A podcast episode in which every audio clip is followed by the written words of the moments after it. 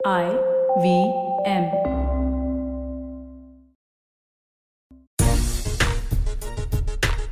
नमस्कार, खेल नीति पर आपका स्वागत है आज का दिन बेहद खास है, क्योंकि खेल नीति पर आज बेहद खास मेहमान हमारे साथ हैं ये खास मेहमान 1975 में बतौर बल्लेबाज वर्ल्ड कप खेले और अब साल 2021 में जब टेस्ट चैंपियनशिप होने जा रही है इंग्लैंड में तो ये बतौर बीसीसीआई ऑफिशियल काम कर रहे हैं। बात कर रहे हैं यहाँ पर लेजेंडरी अंशुमन गायकवाड़ की। अंशुमन गायकवाड़ वो शख्सियत है जिन्होंने भारतीय टीम के लिए बतौर ओपनर बल्लेबाजी की। कई ऐसे गेंदबाजों का सामना किया सत्तर और अस्सी के दशक में जो यादगार मैचेस थे जहाँ पर अंशुमन गायकवाड़ का कंट्रीब्यूशन बहुत बड़ा रहा है, खासतौर से उन्नीस सौ चौहत्तर में। जमाइका का वो मैच याद करें, जब चार खिलाड़ी इंजर्ड होकर अस्पताल में पड़े थे और इन चार खिलाड़ियों में से एक अंशुमन गायकवाड़ भी थे। जो दो दिन आईसीयू में रहे थे और उसके बाद उन्होंने अपने क्रिकेटिंग करियर को न सिर्फ़ आगे बढ़ाया, बल्कि एक समय जब उन्होंने क्रिकेट छोड़ा तो बीसीसीआई ने उनको अप्रोच किया भारतीय टीम के सबसे सफलतम कोच बने, जब उनको भारतीय टीम की बागडोर संभाली, दी गई। बतौर कोच इसके अलावा बीसीसीआई ऑफिशियल के तौर पे उन्होंने बहुत काम किया सिलेक्टर भी रहे वो भारतीय टीम के साथ। आज अंशु जी हमारे साथ हैं और उनके साथ जुड़ रहे हैं। निखिल चोपड़ा, उन्नीस सौ निन्यानवे में जब भारतीय टीम ने वर्ल्ड कप में शिरकत किया इंग्लैंड में, तब निखिल भाई उस टीम के सदस्य थे और अंशुमन गायकवाड़ उस टीम के कोच थे, जिस टीम के कप्तान अजहरुद्दीन थे। यानी कि कुल मिलाकर भारतीय क्रिकेट इतिहास की बात करें तो 50 सालों का इतिहास आज हमारे साथ है खेल नीति के इस प्लेटफॉर्म पर और आज हम चर्चा की शुरुआत अंशुमन गायकवाड़ जी से ही कर लेते हैं। अंशु सर बहुत बहुत स्वागत है आपका हमारे साथ और पहला सवाल तो यही ध्यान में आता है कि कोई ऐसी जगह बची नहीं है जहाँ आपने खेला ना बीसीसीआई में। एज अ क्रिकेटर आपने शुरू किया फिर आप कोच बने सिलेक्टर बने फिर कोच बने अब बीसीसीआई एपेक्स कमेटी में है आप। कैसे आप देखते हैं अपने इस, इस सफ़र को ये जो इतना लंबा सफ़र रहा है जो संबंध रहा है बीसीसीआई के साथ? राजीव देखो मैं तो समझता हूँ मैं बहुत भाग्यशाली हूँ ये सारी चीज़ें सबको नहीं मिलती और अब तक मिली भी नहीं है। जो मैं एक ही हूँ सबको मिली है। तो शायद ये उसका कारण ये भी हो सकता है कि मैं फ्री में करता था सारे काम। मैं पैसे नहीं माँगता था। बात तो इसीलिए मेरे पास आती थी सारी चीज़ें। तो लोग ये भी सोचते हैं कि क्यों ये एक ही आदमी दिखता है पूरे हिंदुस्तान में जिसको सारी चीज़ें इसको ही मिलती है दूसरे को इसको नहीं मिलते इससे बेहतर लोग भी है। और उनको ये पता नहीं कि मैं फ्री में करता हूँ वो लोग पैसे मांग रहे थे। देखिए आशु सर एक चीज़ अच्छी बात ये कि आपने जो कुछ भी किया भारतीय क्रिकेट के लिए उसके लिए नवाजा भी किया आपको लाइफ टाइम अचीवमेंट अवार्ड मिला आपको। बहुत कम क्रिकेटर्स ऐसे हैं हिंदुस्तान में जिनको ये अवार्ड मिला है। कैसे आप देखते हैं इस अवार्ड को आप इस सफ़र के दौरान एक पड़ाव की तरह देखते हैं आप कैसे देखते हैं? नहीं बहुत बड़ी चीज़ है राजीव खुद के लिए एज अ प्लेयर आप समझो या तो एज एडमिनिस्ट्रेटर समझो या तो आपका जो कॉन्ट्रीब्यूशन है क्रिकेट के लिए in general not in particular but in general आप कितने साल से क्रिकेट के साथ जुड़े हुए हो कि आप ऐसा तो नहीं है कि आपने दो साल कर दिया फिर छह साल आराम किया फिर वापस आप क्रिकेट में जुड़े हो। मेरा करीबन पचास साल हो गए क्रिकेट के साथ। और ऐसा नहीं कि एक दिन मेरे को एक साल मैंने ब्रेक लिया है इसमें से। तो या तो कोचिंग हो खेलना हो एडमिनिस्ट्रेटिव हो ये सारी चीज़ें चलती आ रही है हर साल। और कोई कोई अपॉर्चुनिटी मुझे मिलती आ रही तो मैं समझ जैसे मैंने कहा कि मैं भाग्यशाली हूँ और देखो मैंने पैसे का कभी सोचा नहीं एक भारतीय क्रिकेट के नाते क्रिकेटर के नाते भारतीय क्रिकेट को वापस देना इसमें मैं ज़्यादा मानता हूँ। और इसकी वजह से मेरी इन्वॉल्वमेंट भी ज़्यादा रही और जिस तरह से मैंने काम किया है मैं एफिलिएशन कमेटी में था सिलेक्टर था कोच था बाकी काफ़ी चीज़ें मैंने बीसीसीआई में की चालीस पचास साल से। अभी तक करते आ रहा हूँ अभी भी अपेक्स काउंसिल में हूँ तो मेरे ख्याल से ये जो अवार्ड दिया और जो अवार्ड मिला एक अपने खुद को एक बहुत खुशी होती है इंटरनल इंटरनल सेटिस्फेक्शन होता है राजीव। तो इससे बड़ी चीज़ हो ही नहीं सकती। बिल्कुल, और निखिल भाई, आपको तो लग रहा है पुराने जमाने में मैं ले गया। अंशु सर जब कोच हुआ करते थे, और 99 वर्ल्ड कप वो लंबा था जब अंशु सर कोच थे भारतीय टीम के। इसके अलावा कई ऐसे सीरीज़ रही है जहाँ पे अंशु सर कोच थे। पुराने समय में लौटा दिया मैंने अंशु सर के साथ आज आपको। जी हाँ वो और वो यादें जो है वो ताज़ा हो गई हैं और इसीलिए चेहरे पे वो थोड़ी सी मुस्कुराहट भी है। मैं आपको बताऊँ राजीव भाई इसलिए नहीं क्योंकि अंशु भाई सामने बैठे हुए हैं पर मैं कहीं ना कहीं कुछ काम पिछले जन्म में सही किए होंगे बहुत भाग्यशाली हूँ सौभाग्य रहा है कि मैं अंशु सर के अंडर खेला हूँ जब मेरा। चयन हुआ था भारतीय क्रिकेट में। और दिल से वो उनको चाहा था जिस तरीके से वो बात करते थे सब खिलाड़ी के साथ टीम को किस तरीके से इकट्ठा लेके चलते थे हर एक वो खिलाड़ी को जोड़ के रखते थे। अब समझ लीजिए कि पंद्रह खिलाड़ी हैं तो पंद्रह सदस्य अंशु भाई के परिवार का वो हिस्सा बन जाते थे। जिस तरीके से वो बातचीत करते थे मैच जिस तरीके से वो देखते थे जो प्लान बनाया जाता था। और अमूमन सी बात है बहुत से मुकाबलों में बहुत खिलाड़ी बहुत कुछ अच्छा करते थे। बहुत खिलाड़ियों का वो दिन उतनी अच्छी तरीके से नहीं जाता था जित, जितनी अच्छी तरीके से वो चाहते थे उस समय किस तरीके से खिलाड़ी को संभालना है आ, मैं मानता हूँ शायद ही और कोई इतने अच्छे से हैंडल कर पाएगा। इसलिए मैं तो खैर आज से नहीं उस दिन से अंशु भाई की इतनी इज़्ज़त करता हूँ कि मैं बहुत खुशकिस्मत हूँ और भाग्यशाली हूँ कि मैं अंशु सर के साथ खेलने का मौका मिला उनके अंडर उनसे बहुत कुछ सीखने को भी मिला। अंशु सर 1975 में पहला वर्ल्ड कप खेला गया। वो वर्ल्ड कप आपने खेला, फिर 79 का वर्ल्ड कप खेला, सफ़ेद कपड़े और रेड बॉल और अब 2021 की बात करें, फिर सफ़ेद कपड़ों में रेड बॉल है और इस बार बस फॉर्मेट बदला है। वर्ल्ड टेस्ट चैंपियनशिप उसका नाम दिया गया।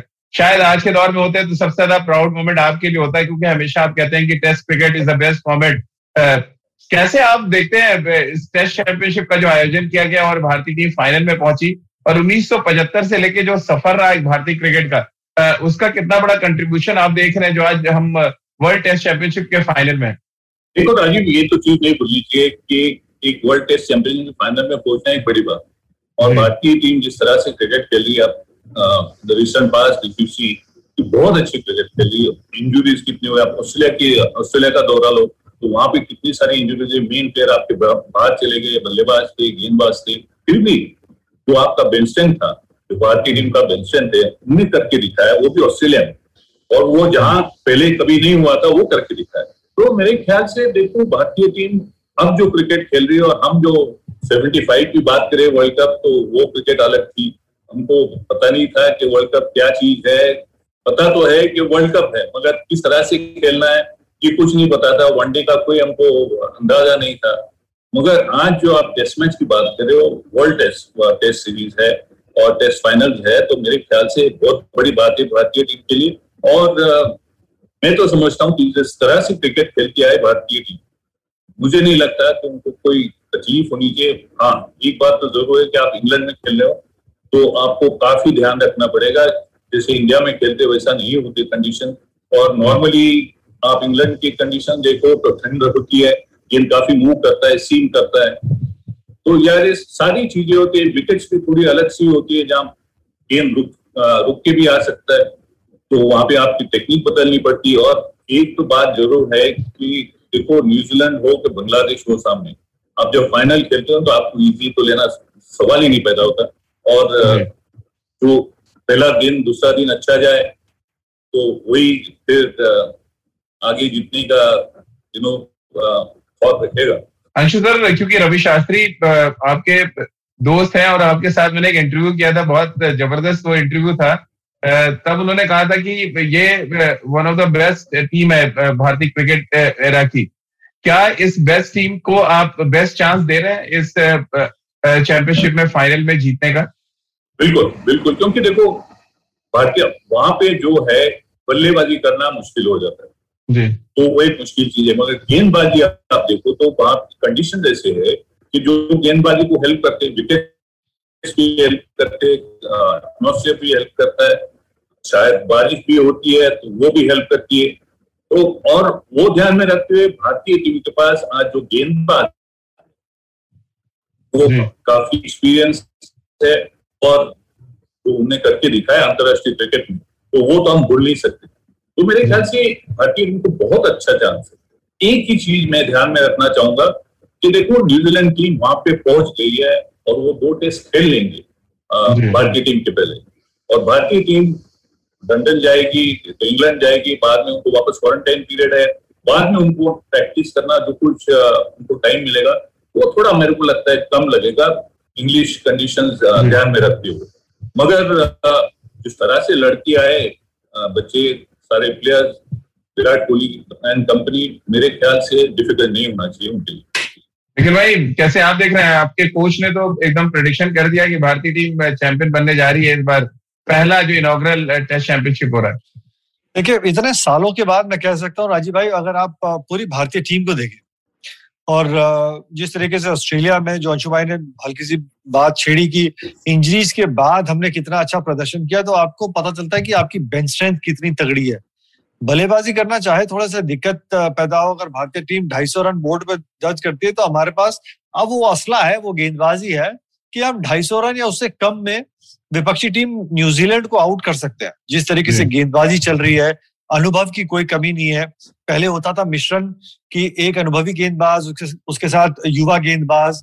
अब आपके पास जो पूरा असला है वो लगभग पूरा अनुभव से भरा हुआ है। सभी हम्म। गेंदबाज वहाँ इंग्लैंड में जाके गेंदबाजी कर चुके हैं।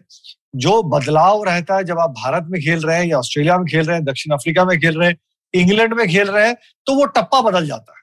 और वो अनुभव के साथ आता है बतौर गेंदबाज कि हल्के सा अगर बादल छाते हैं गेंद हवा में लहराने लग जाती है तो आपने किस टप्पे पे डालना है? क्या बैट्समैन की ताकत है? आपका गेम प्लान क्या है? जो योजना बनाई है उसको अमल करने के लिए वो गुड लेंथ एरिया आपने हिट करना होता है। सीम कर रहा है तो आपको कहाँ गेंद डालनी है? किस तरीके से फ़ील्ड की सजावट है? तो ये अनुभव से आता है। और सही बात है सीधी बात है कि भारतीय कप्तान भी यही कहते आए हैं और गेंदबाज अब वो चीज़ समझने लग गए हैं अनुभव के साथ भी कि अगर एक समय में एक स्पेल में आपको अगर विकेट नहीं मिल रही तो फिर हमने रन भी नहीं देने। उससे क्या हम्म। होता है दबाव बना रहता है। जैसे ही आपको दो विकेट मिलती है आप दोबारा गेम में आ जाते हैं। लेकिन आप अगर रन देते चले जाएँगे तो फिर वापसी करना मुश्किल हो जाता है। तो अब ये जो भारतीय टीम जो योजना बना रही है जो खिलाड़ी सब तय हो गए अब ये शातिर खिलाड़ी हो गए, क्योंकि अनुभव का पूरी तरीके से इस्तेमाल कर रहे हैं। जी। अंशु सर क्योंकि आप ओपनिंग बैट्समैन रहे हैं और इंग्लैंड में हमेशा कहते हैं ओपनिंग बैट्समैन का रोल बड़ा इंपॉर्टेंट होता है। रोहित शर्मा ने जिस तरह से टेस्ट करियर में आगाज़ किया एज ओपनर 2019 टेस्ट चैंपियनशिप ही थी, एक हज़ार रन वो बना चुके हैं इस टेस्ट चैंपियनशिप में। कैसे आप देख रहे हैं उनके रोल को? और बींग ओपनर बींग कोच क्या कुछ सजेस्ट आप करेंगे रोहित शर्मा और शुभमन गिल को? हाँ देखो इंग्लिश कंडीशंस आप ध्यान में रखो तो दो तीन दिन खास ध्यान में रखनी चाहिए और ध्यान में रखनी चाहिए कि देखो वो कंडीशन में आपको एक तो आपका जो फुटवर्क है वो अच्छा होना चाहिए। आपको पाँव हिलाने चाहिए पूरा क्रीज का इस्तेमाल करना चाहिए फ्रंट फुट हो या बैक फुट हो। दूसरी बात है जितना लेट खेल सको और जितना बॉडी के पास में खेल सको उतना अच्छा है ताकि आपको स्विंग या सीन तकलीफ़ नहीं करे और तीसरी बात बहुत इंपॉर्टेंट है कि रुक के खेलना है वहाँ पे। जैसे आपको बल्लेबाजी फटकेबाजी चौके छक्के मारने मिलेंगे वो शायद वहाँ नहीं मिलेगी। और इतना इजी नहीं होगा तो आपको रुकना पड़ेगा। और रुक के बन, रन बनाने पड़ेंगे। और निखिल ने जैसा बिल्कुल सही कहा कि आप पहला दिन और पहली इनिंग पहले दो दिन टेस्ट मैच के इतने इंपॉर्टेंट होते हैं कि जहाँ पे आपकी अच्छी शुरुआत मिली आपको तो हम कहते कि अच्छी पार्टनरशिप हो गई ओपनिंग बल्लेबाजों की। सलामी। बल्लेबाजों की तो मेरे ख्याल से वो एक बहुत बड़ा एडवांटेज रहता है टीम को मैच जीतने के लिए। तो ये उनको ध्यान में रखना बहुत बहुत ज़रूरी है। जो रोहित शर्मा हो या तो कोई जो ओपन करेंगे या तो मिडल ऑर्डर में मेरे ख्याल से जहाँ पे हवा में भी गेंद मूव होती है स्विंग होती है और गिर के स्विंग होती है। तो आउट स्विंग होती है और गिर के सीम अंदर आती है। तो ये बड़ा डिसेप्टिव होता है इंग्लैंड के पिचेस पे। तो वहाँ पे रुक के खेलना बॉडी के पास में खेलना लेट खेलना और अपना ऑफ़ स्टम्प कहा है ये ध्यान में रखने की बहुत ज़रूरी है और ये करेंगे तो मेरे ख्याल से प्रॉब्लम नहीं आनी अंशुधर विराट कोहली के लिए बड़ा चैलेंज रहा है हमेशा से इंग्लैंड में रन बनाना। 2014 में तो उनके जहन में आ गया था कि वो क्रिकेट को ही छोड़ दे। एक और बड़ा चैलेंज और क्योंकि विराट कोई ट्रॉफी जीते नहीं है एज अ कैप्टन कितना बड़ा चैलेंज आप देख रहे हैं विराट कोहली के सामने? चैलेंज कैप्टन के नाते आप तो फाइनल खेल रहे हो। टेस्ट चैंपियनशिप की फाइनल एक छोटी बात नहीं है तो प्रेशर तो रहेगा कि जीतना है। मगर जिस तरह का विराट का अप्रोच रहा है राजीव मेरे ख्याल से बहुत पॉजिटिव है। और ज़्यादा प्रेशर में खुद को लाते नहीं प्रेशर। निकाल देते और जो हम कहते हैं ना कि फ़ील्ड पे हमको एरोगेंसी दिखती है तो बॉडी लैंग्वेज अलग सी होती है वो विराट की है। तो मेरे जी इतना इतना प्रॉब्लम नहीं होगा विराट को जैसे हम सोच रहे मगर देखो ये सारी चीज़ कप्तानी की बात करो कप्तान की बात करो कोच की बात करो तो ये सारी चीज़ें इस पे डिपेंड करती है आपकी टीम कैसे करती है आपके प्लेयर्स कैसे परफॉर्म करते हैं। गेंदबाज हो बल्लेबाज तो मेरे ख्याल से ये देखना है कि टीम के नाते कैसा परफॉर्मेंस होता है। ये इंडिविजुअल प्लेयर वहाँ पे इंग्लैंड में परफॉर्म करके नहीं चलेंगे। टीम एफर्ट होना चाहिए वहाँ बिल्कुल निखिल भाई बड़ी अच्छी बात अंशु सर ने कही कि ये टीम एफर्ट होना चाहिए इंडिविजुअल खिलाड़ी पर अगर हम जाएँगे तो हम फंसेंगे। कैसे आप देख रहे हैं अगर आपसे पूछा जाए कि 11 जो उतारने वाले उसमें अगर आपको तीन बैट्समैन चुनना हो जो बड़े इंपॉर्टेंट रोल अदा करेंगे कौन से वो तीन बैट्समैन हो सकते हैं? देखिए शुरुआत में मैं मानता हूँ आपके जो की प्लेयर है ना जब आप एक टीम की बनावट भी देखते हैं तो आप देखते हैं हम्म। कि आपकी टीम में अनुभव के हिसाब से आपके एक्स, एक्स फैक्टर वाले खिलाड़ी कौन है। सलामी बल्लेबाज के तौर पे हमारे को सब पता है कि रोहित शर्मा नया बॉल खेलेंगे वो खड़े हो जाते हैं बीस पच्चीस तीस रन बना लेते हैं। तो हमें पता है उनका स्टार्ट मिलने के बाद राजीव भाई फिर एक बड़ा शतक ही नज़र आता है। उसके बाद बढ़िया अंदाज से गेम को बीच में चलाने के लिए विराट कोहली। और फिर मैं मानता हूँ कि अगर अजिंक्या राणे खेलते हैं या उनके साथ चेतेश्वर पुजारा या मध्य क्रम में कोई और जो हमारे बल्लेबाजी का जो क्रम का जो डिपार्टमेंट है उसमें अगर इंडिविजुअल कप्तानी या ज़िम्मेदारी वाले बल्लेबाज हैं तो शुरुआत में नया बॉल आपके रोहित करेंगे और विराट कोहली करेंगे और फिर नीचे आके मध्य क्रम बाकी कड़ियाँ हैं जो आपको आके वो बढ़िया अंदाज से गेम को चला सकते हैं और हम्म। फिर सेकंड न्यू बॉल तक भारतीय टीम जिस तरीके से बल्लेबाजी हो रही है अगर हैंडल करते हैं तो मैं मानता हूँ जो गेम चेंजिंग मोमेंट रहेगा वो रहेगा किस तरीके से ऋषभ पंत रन बनाते हैं क्योंकि हम सब हम्म। समझते हैं कि जितनी देर वो क्रीज पे खड़े रहते हैं बने रहते हैं तो रन आते रहते हैं अगर टेस्ट मैचेस में आपके बल्ले से रन निकल रहे हैं साझेदारी अच्छी हो रही है तो विपक्षी टीम जो है वो हमेशा वो दबाव महसूस करेगी आपने स्कोर बोर्ड पे एक अच्छा स्कोर जो है वो दर्ज कर दिया तो गेंदबाजी का डिपार्टमेंट के ऊपर दबाव कम रहता है जी। लेकिन आपके सवाल का जवाब आंसर करने के लिए मैं मानता हूँ कि रोहित विराट कोहली आपके वो गोंद होंगे जो पूरी की पूरी बैटिंग ऑर्डर को जोड़ के रखेगी। वो गोंद खराब नहीं होना चाहिए। जी। अंशु सर क्योंकि पेस बॉलर्स पे आपसे बढ़िया कोई बता नहीं सकता। सेवेंटीज में फास्ट बॉलर्स को आपने खेला। उनके खिलाफ जो बल्लेबाजी आपने की उस पर आगे तो बातचीत करेंगे लेकिन आज के दौर के जो भारतीय तेज गेंदबाज हैं क्या आपको इस बात की याद दिलाते हैं कि सेवेंटीज में कुछ इसी तरह की गेंदबाजी खेली है? भारतीय टीम ने जो आज टिट फॉर टैग कर रहे हैं। यानी कि हमारे तेज गेंदबाज अब दूसरी टीमों के हेलमेट पे बॉल मार रहे हैं। बिल्कुल बिल्कुल। ये से तो पहले थे ही। पहले हेलमेट पे मारने वाले गेंदबाज हमारे पास थे ही नहीं। हमारे पास इतना फुल करते सुनील गावस करते अजीत वाड़े करते ये गेंदबाजी करते थे नए गेंद से। मगर ऐसे गेंदबाज नहीं मगर आज तो है। पहले तो हमको नीचे देखना पड़ता था जब जाने दो नहीं तो और भी पड़ेगी हमको। आज अलग ही है भारतीय टीम का सोचो गेंदबाज का सोचो। मेरे ख्याल से एक आज एक चैलेंज जो होगा जो सामने वाले दे, टीम देगी तो भारतीय टीम भी दे सकती है। और उनके पास उतनी ताकत भी जी अंशु सर और इसीलिए सेवेंटीज में जो कुछ ऐतिहासिक जीत मिली भारतीय टीम को उसको हमेशा बहुत आगे रखा जाता है। खासतौर से सेवेंटी के में जो दौरा था जब आप लोगों ने 400 से ज़्यादा रन चेज किया था फियरसम फास्ट बॉलर्स को खेला। और उसके बाद जमैका वो टेस्ट मैच जब आपने 81 शायद बनाए थे जब आपको चोट लगी। क्या कुछ कहानी थी वो जरा उस दौरे के बारे में अंशु सर कुछ बताएँ? उसको याद नहीं करे तो ही अच्छा है राजू। क्योंकि आज मैं सोचता हूँ कि मैंने मैं भी सोचता हूँ कि मैंने कैसे किया हो। जी। नहीं देखो सोचने वाली बात तो ये थी कि आपको वहाँ पे आपको समुन्द्र में डाल दे तो आपको तैरना तो है ही नहीं तो मरना है। तो मरने के बदले तैरना अच्छा है तो एफर्ट तो करो।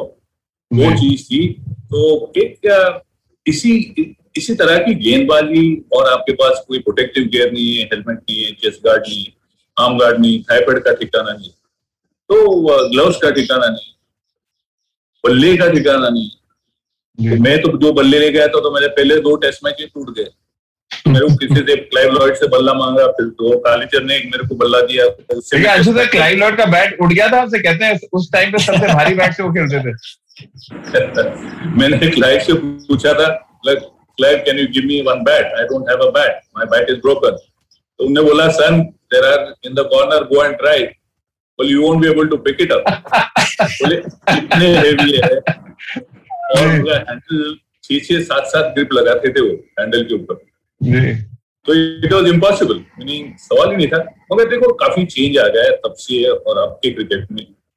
वहाँ पे आज तेज गेंदबाजों की बात करो तो तीन या चार क्वालिटी फास्ट बॉलर रहते थे। आप वेस्ट इंडीज देखो ऑस्ट्रेलिया देखो इंग्लैंड देखो पाकिस्तान देखो। सारे के सारे कंट्री के पास न्यूजीलैंड देखो। रिचर्ड हेडली थे क्लाइस थे। तो ये सारे बोलर्स क्वालिटी बोलर्स थे और कोई 150 160 के नीचे तो डालते ही नहीं था हम्म, कंसिस्टेंटली उनका 160 150 160 के ऊपर ही जाते थे आज फ़र्क इतना ही है कि आज आपको एक हाथ गेंदबाज ऐसा मिलता है टीम में कि जो 150 160 कंसिस्टेंट खेल रहा है हम्म, नहीं तो सारे 130 135 140 पे चलते रहते हैं और प्रोटेक्टिव गियर बहुत अच्छा है वो बहुत अच्छी बात है आज बल्ले की क्वालिटी देखो बहुत अच्छी क्वालिटी हो गई फॉरवर्ड डिफेंसिव के लिए तो चार चले जाती थी हम तो मार मार के इतने ताकत लगा के मारते तो मान मान बाउंड्री तक तो पहुँचता था गेम तो ये सारी चीज़ें बदल गई है क्रिकेट थोड़ा बदल गया है और अप्रोच बदल गया है। तो मेरे ख्याल से जो हो रहा है वो अच्छे के लिए हो रहा है। अंशु सर वो बताया ना कि जब आप लोगों ने रन चेस कर दिया था उसके बाद ये क्योंकि तब कितनी भी बाउंसर आप मार दें वो रूल नहीं था कि आपको ओवर में दो ही बाउंसर डालने हैं। कितनी बाउंसरें आप लोगों को खेलनी पड़ी थी और एक्चुअली हुआ क्या था उसमें? कितने लोग हॉस्पिटल गए? क्या कुछ था? वो पूरी कहानी थी क्या? जो बड़ी फ़ेमस हुई है आज भी जो यंगस्टर उनको बताइए तो रोंगटे खड़े हो जाते हैं।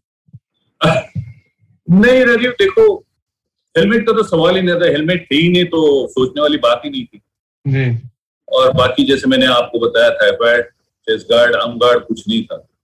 जी। तो खेलना तो है अब दूसरी टेस्ट मैच चेस करके तीसरी टेस्ट मैच चेस करके हम जीत गए थे पोर्ट ऑफ़ स्पेन में बाद में गए हम लोग जमैका। अब।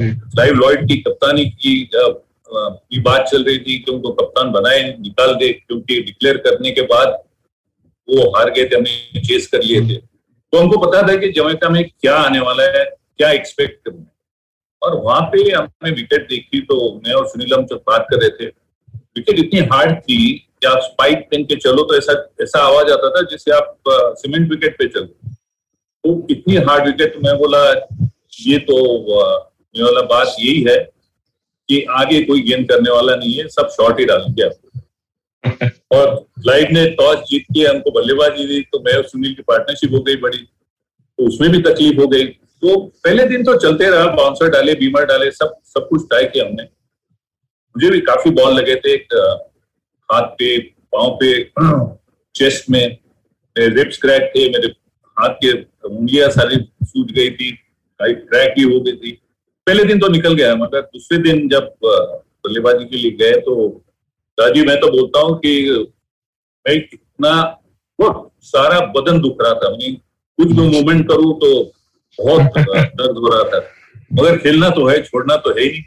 नहीं तो करीबन लंच टाइम तक लास्ट ओवर थी लंच के पहले। और इतना अच्छा गेंद दिख रहा था अंदर में अच्छे अच्छे गेंद छोड़ दिए रन भी बनाए। और वो लास्ट ओवर में मुझे उंगली पे एक गेंद लग गई। तो मैंने बोला ठीक है ऐसे काफ़ी लग गई है तो ये और एक। और मैंने जब भी स्टांस लिया मैं खड़ा हुआ बल्लेबाजी के लिए तो पूरा ब्लड निकल के ग्लव्स में से मेरे पैड पे आ गया। तो तभी फिर मैं हट गया और जाके मैं बोला अभी देखना पड़ेगा ये थोड़ा सीरियस मामला है। तो देखा तो बस ये बिव रिचर्ड्स और डेरिक मरे भाग के आ गए। तो बोले राजू ऑल राइट सन मैं बोला गेट लॉस मैं बोला आना है भी नहीं मेरे पास? मैं बोला इससे बुरा कुछ नहीं हो सकता है. तो चले गए। अब देखा तो माइकल होल्डिंग को उधर वो खड़े हैं रनअप पे बॉल घिस रहे तैयारी में। तो मैंने कोई चीज़ ऐसी की वो जो नहीं करनी थी। और दूसरी गेंद जो आई उनके पास राउंड विकेट ही डाल रहे थे वो विकेट का सवाल ही नहीं था। और दो दूसरी गेंद आई वो राज़ी मेरे को दिखी नहीं। और सीधे आके मेरे लेफ़्ट कान पे लग गई चश्मा उठ के निकल गया। और सर ऐसा घूमने लगा जैसे कुछ भरा हुआ है पंखा भरा है घर में आ, सर में। इतने ज़ोर से सर घूम रहा था। मैं बैठ गया नीचे। और क्लाइव आके मेरे को धक्का मार दिया और सुला दिया। हम्म, पर मेरे को एक याद था कि मेरी कॉन्ट्रैक्टर को ऐसा हुआ था और वो अनकॉन्शियस हो गए। जैसी गेंद लगी थी उनको। तो मैं एक मेरे दिमाग में एक ही चीज़ थी कि भाई आँख बंद नहीं करनी है अनकॉन्शियस नहीं होना है। तो मैं आँखें खुले रख के जितना हो सके उतना मगर दर्द काफ़ी हो रहा था काफ़ी दर्द हो रहा था। तो आ गए कृष्णमूर्ति और और एक एक नाथ सोलकर आ गए। मेरे को ले जाने के लिए मैं बोला देखो मेरे को उठाना नहीं मेरे को चलने दो। मेरे को खाली सपोर्ट देना मैं चलते जाऊँ। और गया मैं चलते अंदर गया। अंदर जब मैं लेटा ड्रेसिंग रूम में तो भी ब्लीडिंग बहुत हो रहा था। मेरे पूरे शर्ट पे पैड पे सारा हम्म। सारा। और डॉक्टर नहीं राजीव और लंच टाइम पे वेस्ट इंडीज में आप देखो लंच टाइम तक तो सारे डॉक्टर वेस्ट इंडियन डॉक्टर तो झूमते होते। उधर तो सुबह से लंच तक तो राउंड टाइम हो जाता है उनका। तो पंद्रह बीस मिनट के बाद आए और फिर एक विश्वनाथ के फ्रेंड थे जो यूएस से आए थे डॉक्टर और वो भी आ गए उनको भी बुलाया था। तो हमने देखा तो ये दोनों झगड़ने लग गए। जो जो इंडियन डॉक्टर थे वो बोले कि नहीं वह ब्लीडिंग अंदर से हो रहा है बाहर से नहीं। बाहर से मेरा कान अक्का फट गया था यहाँ से। और ये वेस्ट इंडीज वाला डॉक्टर बोलता है नहीं नहीं बाहर से ही है अंदर से नहीं है bleeding you will be all right तो पॉली उम्रेगर थे जो हरी कॉन्ट्रैक्ट के बाद वो टूर पे थे। उनको लगा था उन्हें देखा था सर हम्म। तो पॉली उम्रेगर ने फिर डिसीज़न लिया कि नहीं नहीं बल्लेबाजी नहीं करना है आप अस्पताल ले जाओ। अब जब मेरे को उठा नहीं गया तो मैं उठ ही नहीं पाया। मेरे को पता ही नहीं था कि क्या हो रहा है। तो फिर उठा के ले गए और फिर वो एक लंबी कहानी है राजीव कितने तो कितने लोगों को चोट लगी थी अंशु सर? हाँ? कितने लोगों को चोट लगी थी इस मैच में? आ, पहले ऋषि को लगा उंगली उंगली टूट गई थी। उंगली में नहीं कैसे? ये ये जो पोर्शन है ना ये बीच में टूट के ऐसा हो गया था। ऐसा निकला है। हाँ। टूट के बीच में। जी। फिर मुझे लग गई फिर ब्रिजेश को लग गई। तो तीन जन हम इंजोर्ड थे। जी। मगर उनके पास चारा भी नहीं था। उनको पता था कि और फिर माइकल मेरे खास आज की तारीख में मेरे बहुत अच्छे दोस्त बन गए। हम आज की तारीख में बहुत अच्छे दोस्त भी है। लंदन जाता हूँ तो मिलते रहते हम। डिनर में जाते हर दफ़ा। तो उनने भी बोला है उनने उनके बुक में लिखा है कि इंस्ट्रक्शन दिए गए थे कि आप आउट नहीं कर सकते हो तो फिर मार के निकाल लो। ऐसा ऐसा इंस्ट्रक्शन था। तो जो हुआ वो सही हो रहा था। ये ऐसा लग रहा है निखिल भाई दूसरी बॉडी लाइन की कहानी सुन रहे हैं हम लोग। जी हाँ लारवुड लारवुड ने जिस तरह से ब्रैडमैन को रोकने के लिए किया था कुछ वैसे ही हुआ भारतीय टीम को रोकने के लिए। करेक्ट और मज़े की बात ये ये कहानी सुन के दूसरी तरफ़ ये भी समझ में आ रहा है। जो अंशु भाई ने कहा कि भाई अगर आउट नहीं कर पा रहे तो चोट लगा के वापस भेज दो क्योंकि अगर ये लोग खड़े रह गए तो फिर हम लोग टेस्ट मैच नहीं जीतने वाले तो इससे अच्छा है कि पूरी तरीके से हमला बोल दिया जाए। और उस समय अगर मैं गलत नहीं हूँ अंशु भाई तो उस समय ग्लव्स में भी कोई उसमें कोई प्रोटेक्शन होती नहीं थी। वो थोड़ा सा रबड़ रबड़ का वो एक दांता सा निकला रहता था बस। तो हाँ वो कांटे वाले होते थे। हाँ ज़्यादा सुरक्षा भी नहीं थी कि अगर आपको ग्लव्स में गेंद लगी तो सिर्फ़ उंगली ही टूटेगी। नहीं नहीं वो तो नाम के वास्ते थे निखिल। वो तो दिखाने वाली बात थी कि हम ग्लव्स पहने उसमें कुछ दम ही नहीं था। इम्पैक्ट तो डायरेक्ट उंगली पे ही आता था सीधा। अंशु सर ये ये क्या सेवेंटी वन में हम क्योंकि हिंदुस्तान ने वेस्ट इंडीज को जाके वेस्ट इंडीज हरा दिया था सेवेंटी फोर में ऑलमोस्ट आप लोग सीरीज़ जीतने वाले थे। ये क्या उसका असर था और ये ये ये कहानी भी अंशु सर क्या सही कि खिलाड़ियों को बचाने के लिए विशन सिंह बेदी जो कप्तान थे चौहत्तर में उन्होंने वापस बुला लिया था कि हम नहीं बैटिंग करेंगे आगे? नहीं राजीव बल्लेबाजी करने के लिए थे कौन? हम तीन लोग तो नहीं करने वाले थे बल्लेबाजी। जी। फिर आप चंद्रा बिशन एंड वेंकट ये टीम का बल्लेबाजी तक वहाँ पे कोई काम नहीं था। तो छह तो ऐसे ही निकल गए। ग्यारह में से तो रहे कितने? चार। हम्म। तो वो मेरे ख्याल से सही किया हमने कि वापस बुला लिया क्योंकि तो उसमें कोई और जिस तरह की क्रिकेट चल रही थी it was very unfair meaning कोई आप आपको फील्डिंग अरेंजमेंट देखो तो एक सिलिमिट ऑफ़ है एक फॉरवर्ड शॉट ले गए एक गली है डिफाइन ले गए बाकी सारे स्लिप और गली में। दूसरे आगे mid off mid on covers कुछ नहीं। यानी आपको हम्म। पता है कि वो आगे डालने वाले है ही नहीं। हम्म। आपको डालने वाले शॉट और वही खिलाएँगे आपको। और आप खेलते रहो। हम्म। और एक नहीं थे चार थे उनके पास। तो क्लाइव को कुछ करना ही नहीं था। एक घंटा ये बोलिंग करे एक घंटा माइकल करे एक घंटा एंडी करे एक घंटा डैनियल करे। तो इसे ही चलता था।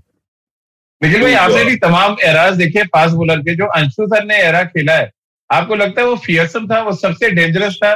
जहाँ पे wicket almost uncovered batsman uncovered पूरी तरह से और ऑलमोस्ट हंड्रेड माइल्स से सारे गेंदबाज, गेंदबाजी करते थे।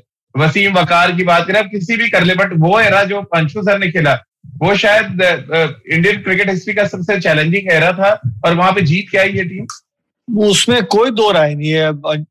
जो वो दौरा अंशु भाई और जो भारतीय टीम खेली है, और फ़र्क देखिए ना Wasim Akram Waqar Younis Brett Lee Shaun Tait Shoaib Akhtar ये वो ऐसे गेंदबाज है तेज ज़रूर डालते थे। लेकिन ये उस एरा में इन्होंने गेंदबाजी की है जब बतौर बैट्समैन आपके पास सारा कुछ अवेलेबल है सुरक्षा के लिए आपके लिए। हेलमेट आपके पास सबसे बढ़िया क्वालिटी के हैं दस्ताने आपके पैड्स बढ़िया क्वालिटी के हैं आपके पास आर्म आर्म गार्ड आ गया है चेस्ट पैड आ गया है।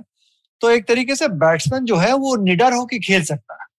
लेकिन आप उस समय के दौरे की बात कर रहे हैं जब विकेट्स जो शाम को अनकवर्ड रहती थी शाम को जो ओस गिरती थी रात को थोड़ी सी नमी रहती थी उसके बाद आपके पास पैड्स की क्वालिटी नहीं आपके पास आर्म गार्ड नहीं थे दस्तानों में वो उतनी सुरक्षा नहीं जितना चाहते थे। और सबसे ज़रूरी बात जो मंशु भाई वही बता रहे हैं कि हेलमेट नहीं होता था। तो आप समझिए कि आपको किस तरीके से चौकन्ने रहना था और एक तरीके से कहीं ना कहीं ये कोशिश होनी चाहिए कि गेंद लगनी नहीं चाहिए थी। तो उस समय का खिलाड़ी जो है वो कितना वो हौसला वाला बल्लेबाज था और वो निडर होकर खेल रहा था। साढ़े पाँच आउंस की गेंद जो है वो डेढ़ सौ किलोमीटर प्रति घंटे पे आती है ना तो उसका भार जो है वो अलग किस्म का भार हो जाता है। जब वो गेंद शरीर से टकराती है तो एक खिलाड़ी को ही पता चलता है कि अगले कई हफ्तों तक वो पता चलता है यहाँ पे भी एक मसल है जो काम करता है। अंश- अंशु सर आपका ईडन गार्डन के साथ भी कनेक्शन बड़ा कुछ अजीब सा रहा पहला टेस्ट मैच भी और आखिरी टेस्ट मैच भी। और जो 40 टेस्ट मैच खेले उसमें ज़्यादातर आपने ऑस्ट्रेलिया या वेस्ट इंडीज के खिलाफ खेला।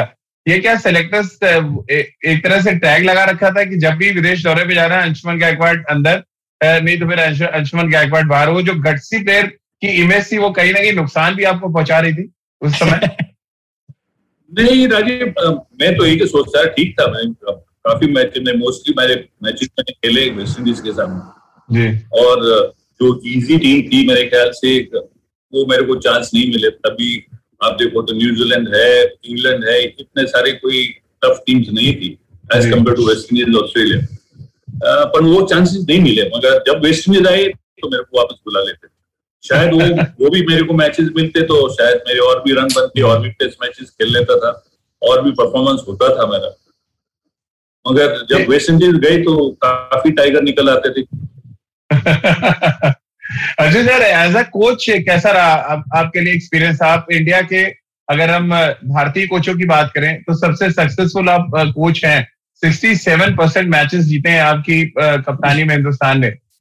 एक लम्हा तो शायद सब कोई जानता है कि शारजा में जब हमने जीता जो सचिन का वो थंडर स्टॉर्म हमने देखा।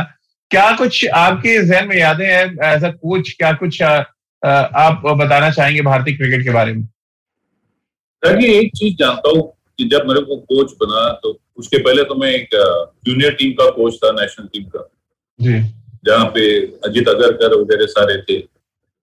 उसके बाद में जब सीनियर टीम का कोच बना तो मेरे को एक पता था कि भाई आपको इतना इजी नहीं होने वाला। भले आपको क्रिकेट अच्छी जानते हो आप क्रिकेट के अच्छे जानकार हो और आपको पता चलना जब पता चलता है कि क्या करना है क्या नहीं करना है किस तरह की प्लानिंग करनी मगर ये सारे लड़कों को किस तरह से आप कॉन्फिडेंस में लोगे? जी क्योंकि सारे के सारे लड़के आज किसी ने पचास टेस्ट खेले थे किसी ने सत्तर टेस्ट खेले थे और काफ़ी बड़े बड़े नाम थे। तो इनको कॉन्फिडेंस में लेना और उनके पास से काम निकालना ये एक बड़ा चैलेंज था मेरे लिए। और उसके लिए थोड़ा वक्त भी लगा कि इनको बताते बताते कि वहाँ जहाँ पर वो मेरी सुनने लगे और फिर मानने भी लगे। और फिर आके पूछने भी लगे इसका क्या करना चाहिए क्या नहीं करना चाहिए। मगर वो एक बड़ा चैलेंज और बाकी जब एक दफे कॉन्फिडेंस आ गया एक दफे बातें चलने लगी तो फिर वो जैसे निखिल ने बताया कि it was like a family और मेरा तो ऐसा है कि निखिल तो जानता है कि मैं खाली ऑन द ग्राउंड मेरा जॉब नहीं करता था। मैं ऑफ़ द ग्राउंड भी काफ़ी जॉब करता था प्लेयर्स की। ताकि वो फोकस रहे रिलैक्स रहे और क्रिकेट पे कॉन्सेंट्रेट तो फिर वो हो कि प्लेयर्स हो कि उनके फैमिलीज़ हो कि उनके कुछ भी फ्रेंड्स हो तो किसी तरह से भी कंट्रीब्यूट करके उनको कंफर्टेबल रखना है ताकि प्लेयर्स कंफर्टेबल रहे और कॉन्सेंट्रेट नि- निखिल भाई ब- आप कोई एक ऐसा ऐसी चीज़ बताएँ जो अंशु सर के साथ आपने की हो आपने जड्डू भाई ने और अंशु सर को पता ना हो। देखिए हम तो बहुत शरारत करते थे। अंशु भाई को हम बड़े भाई की तरह मानते थे। अब ऐसा प्यार हो गया था तो बहुत सी चीज़ें हैं जब मैं मैं आज खुलासा एक खुलासा होना चाहिए आज कि क्या चीज़ एक ऐसी करते थे जो अंशु सर को नहीं पता। देखिए अंशु भाई आज की तारीख में नहीं पता है? नहीं पता। तब नहीं पता थी तब। तब तो अंशु भाई को फिर हम ही लोगों ने बता दिया। अंशु भाई ना एक पर्टिकुलर ब्रांड सिगरेट का पीते थे तो इनका डब्बा ड्रेसिंग रूम में होता था। अब ड्रेसिंग रूम से अब वहाँ तो कर पी नहीं सकते अब क्योंकि एक तो मैदान है तो होटल वापस ले जाने के लिए अंशु भाई कहे अरे यार मैं इतनी तो नहीं पी रहा मेरी कम कैसे हो रही है डब्बे में से? नहीं नहीं मैं तो पूरे दिन में अभी पूरा बाकी बीस सिगरेट थोड़ी पीऊँगा मैं मर जाऊँगा। और शाम को देखता हूँ तो मैं बोला हाँ टेंशन रहता था कोच के नाते प्लानिंग मैच के लिए क्या करना क्या नहीं? हर एक सेशन तो आपकी तरह आपको जैसा था नहीं चलता था। तो टेंशन रहता था तो सिगरेट तो पी लेता था मैं। मतलब इतनी तो नहीं पीता था जैसे पाकिट खाली हो जाए। बोला कुछ तो भी गड़बड़ है पर मैं बोला मेरे को अंशु सर ये अंशु सर ये रात में निखिल भाई और अजय जडेजा गायब भी बहुत होते थे होटल के कमरे से ये इसकी खबर रहती थी आपको? वो तो बहुत होशियार थे हो मेरे को पता चल रहा राजीव कि ये ये लोग निकल जाते शाम को और डिनर में जाते इधर उधर लेट आते। तो मैंने उनको बताया कि मैं बोला देखो भाई दस बजे के बाद बाहर नहीं जाना चाहिए और मैं चेक करूँगा नहीं तो कॉल करूँगा आपके रूम में पूछने के लिए. तो मैं गया था एक पांडुला वर्णपुरा करके श्रीलंका के कप्तान थे तो वो अच्छे दोस्त थे तो हम लोग खाने गए। एक बीच में शैक में तो वो पहचान वाले थे तो बोले अरे एक अजय जाडेजा लोग आए थे यहाँ खाने के लिए। बोला कब? बोले कल आए थे। बोला कल कब आए बोले ग्यारह बजे करीबन ग्यारह बजे आए थे। तो मैं बोला ठीक है। तो मैं यार दूसरे दिन सुबह रात को डिनर में तो दूसरे दिन सुबह मैंने पूछा था अजय से और तुम गए थे बाहर? नहीं नहीं अंशु मैं तो रूम में था भी नहीं गया। बोला ठीक है। दूसरे दिन वापस खाने गए। वापस उसने बोला कि ये लोग आए थे डिनर के लिए। तो मैं दस बजे जानबूझ के फ़ोन किया रूम में तो अजय रूम में था। और उसके बाद में कैसे गया ये? दस बजे तक वो रूम में था दस बजे के बाद वो खाने गया। है, अंशु सर क्योंकि वैसे तो बहुत सी बातें आपसे करने के लिए बट एक इंसिडेंट है जिसमें करना चाहूँगा जब अनिल कुंबले ने दस विकेट लिए और पहली बार एज अ कोच आप मैदान के अंदर भागे थे वो वो अपने आप में बड़ा हिस्टोरिकल मोमेंट है। शायद निखिल भाई आपने भी देखा होगा। जब कोटला के मैदान पर दस के दसों विकेट पाकिस्तान के अगेंस्ट लिए अनिल कुंबले ने। तो क्या था अंशु सर ये ऐसा रिएक्शन तो आपको कभी नहीं देखा था हमने तो सचिन ने भी इतने रन बनाए आप जब कोच थे और भी कई बड़ी जीत हासिल की बट ये ये जो एक्सप्रेशन था अंशुमन गायकवाड़ का वो बिल्कुल एक तरह से कहा जाए नया था सबके लिए। तो, तो माफ़ी चाहता हूँ मेरे को पता नहीं मैं कैसे बाहर निकला। भागना नहीं चाहिए था मेरे को मगर मैं इतना इन्वॉल्व था और कुछ प्लानिंग किया था राजीव हमने मैंने अनिल से भी बात की थी मैंने अजहर से भी बात की थी कि किस तरह से गेंदबाजी करनी है कितनी गेंद करनी है कहाँ से गेंद करनी कौन से एंड से गेंद करनी है। तो काफ़ी चीज़ें हमने की थी तो और वो सब जैसे जैसे होते गया ना फिर वो चलते गया तो मेरा भी इन्वॉल्वमेंट बढ़ गया उसमें कि नहीं मैंने जो कहा हमने जो डिस्कस किया वो हो रहा है और सक्सेसफुल हो हम जीत रहे मैच बाद में उसके दस विकेट तो आए मगर मैच जीतने वाली बात तो बड़ी थी। और आज की तारीख में मुझे तो नहीं पता था मगर अनिल ने अभी मैं जो बुक लिख रहा हूँ उसमें उसने एक कोई चीज़ें बताई जी। ये दस विकेट निकाले तभी मैंने उसको क्या कहा था और उसने क्या किया और उसके दस विकेट हो गए। तो ये सारी चीज़ें इतनी नॉमिनेट होने के बाद राजीव ध्यान में नहीं आया कि मैच तो जीते बराबर है मगर इसके दस विकेट भी हो गए। तो दोनों चीज़ें इकट्ठी हो गई और मैं भाग निकला। मैं अंदर गया तभी मेरे को पता चला कि मैं कहा हूँ इधर क्यों आया अब आ गए तो सारे ने घेर लिया था। तो फिर निकलना और अकेले भाग वापस भागते आना मैं बोला फिर तो पकड़ा जाऊँगा मैं। तो मैं साथ में आया रुक गया वहाँ पे और प्लेस के साथ ही वापस आया फिर। अरे आप आप सबको बता दें कि अंशु सर जो किताब लिख रहे हैं उसमें थोड़ा बहुत कंट्रीब्यूशन हम सबका है खासतौर से, क्योंकि दस साल से मैं लगभग मैं अंशु सर के साथ काम कर रहा हूँ। कुछ एक्सपीरियंस शेयर करने के लिए मुझे भी बोला गया। और मेरी भी कुछ स्टोरी ऐसी थी, जैसे अंशु सर की वेस्ट इंडीज की कहानी है, वैसे कुछ अंशु सर के साथ मेरी कहानी रही, जो मैं लगातार शेयर करता रहा।